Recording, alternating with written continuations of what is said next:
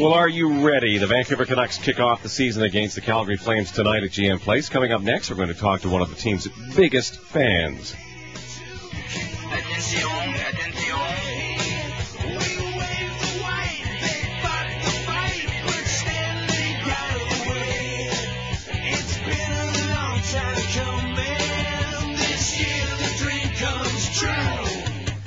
It is a big night for Canucks fans. They host the uh, Calgary Flames in the first game of the regular season, and the man behind this will be watching.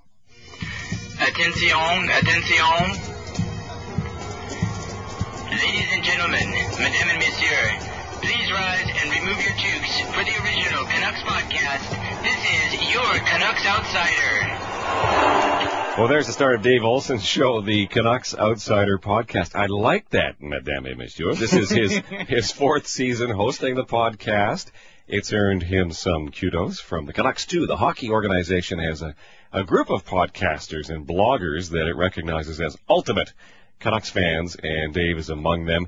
He's in studio to give us his take on what to expect from the Canucks this year. Hey, Dave, welcome. Hello, hello, Canucks fan. Aren't I seeing you at SkyTrain stops now? You're becoming a star as a I- fan. you know, it's uh, I know those pictures of me are a little intimidating, and the Canucks are probably going to want to draft me after seeing those mighty fists of fury. But so you are the ultimate fan, and how excited are you about the start of the season tonight? well, there's no doubt this summer's been one of the most difficult to get through as a Canucks fan. And uh, but uh, after seeing this preseason and getting to know some of these new players that have come in, I'm getting a, I'm I'm feeling the buzz. Didn't make the playoffs last year. Oh, tell me about it. I was down in Mexico with a case of gastroenteritis while the Canucks managed to draw up that last stretch of games. I got back just in time to see the last meaningless game, so it was a very, very bitter pill for me to swallow at the end of the season. So in in the off season, what are the changes that you see that you like? Well, the changes that I like, um, there's.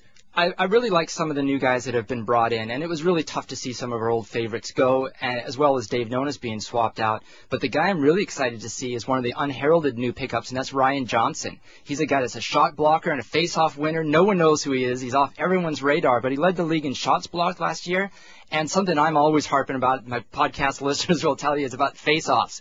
Could we win a face-off already? And this guy, uh, Johnson, that's what he's coming to do. Aside from that, the thing I'm really excited about is a revived defensive core. Last year, that's what really killed us, uh, da- especially down the stretch, is all these weird injuries to defensemen. We have a healthy, no one's on the IR except for uh, one depth, depth defenseman.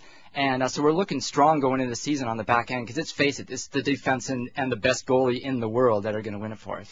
And of course, er, midsummer, whenever it was, it was the Sundin question. Well, is, is he or isn't he? And will they will they have enough firepower? What, what do you think about that? Well, I think finally, for the first time in, a, in quite a few seasons in training camp, there was an opportunity for some of these young kids to come up and make their presence known and come in and show that they can uh, step up and score some goals. So there's going to be a little bit of scoring committee, and I do have some concerns that we're a team with three second lines. Uh, but I think uh, rather than relying on some old standards, we're going to be seeing guys like Jannik Hansen and Mason Raymond, as well as uh, Pavol Demitra and Steve Bernier, who are the other bigger name pickups, coming in and uh, and getting it done for us. I'm so I'm cautiously optimistic in classic Canadian fashion. That's what another uh, friend of mine who's a huge fan of the Canucks said. He says it every year. I'm cautiously optimistic. are you any more cautiously optimistic than you were this time last year? Well, I'll say I'm more curious this year. Last year and the last few years, we've kind of known what to expect from the team, and you know where we get our expectations up high. And but this year we don't really know what to expect. It's a lot of who's that and what are this guy's going to do. So hopefully there'll be a little bit of uh, some new fresh air in the team for sure. And I it's think kind of like a blind date, isn't it? Well, it kinda is. You don't know what's going to happen. And this first stretch of the season, you know, the schedule uh, after tonight's game, they're on the road for six games, which means a lot of four o'clock starts, which the Vancouver fans, unless you're uh, putting on your uh, recorder, you're not necessarily going to see. So this team's going to remain a little bit of an enigma, an enigma for the first month, I think. They also have some salary cap left over, don't they? Sure do. So could that be useful later in the year? I, I absolutely think so. I think 20 games into the season, you're going to see a couple of the teams who stumble out of the gate, and they're going to sort of shift to that rebuilding mode.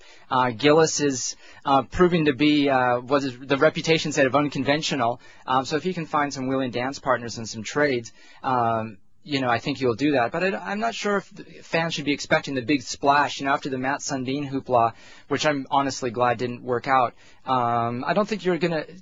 I don't think you should be expecting big names. I think you should be expecting more of these kind of niche role players that uh, Gillis really seems to like. Do you want to say a few words about Luc Bourdon, who they're going to honor tonight? It's, it's a somber start to the season, but uh, how, do, how do you think that's going to affect affect the team? Well, I, I think it, all these hockey players have a really tight bond together because they've all gone through and gone through all those bus rides and, and committed themselves to that.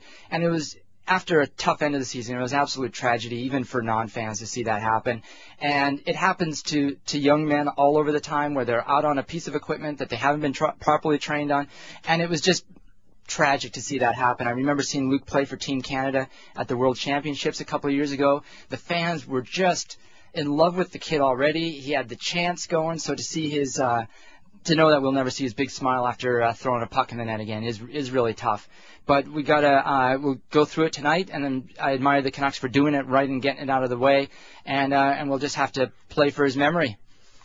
Dave, great to have you here. I love your retro uh, shirt there too from the Canucks. I love the old You're stick ready. and rink, man. I'm old school. I've been here since the 70s. Dave Olson, the host of the Canucks Outsider podcast. You can check it out at uh, www.hockeynw.com. And the season opener goes against the Flames 7:30 tonight at the Garage, or tune in tonight to CBC Television for Hockey Night in Canada.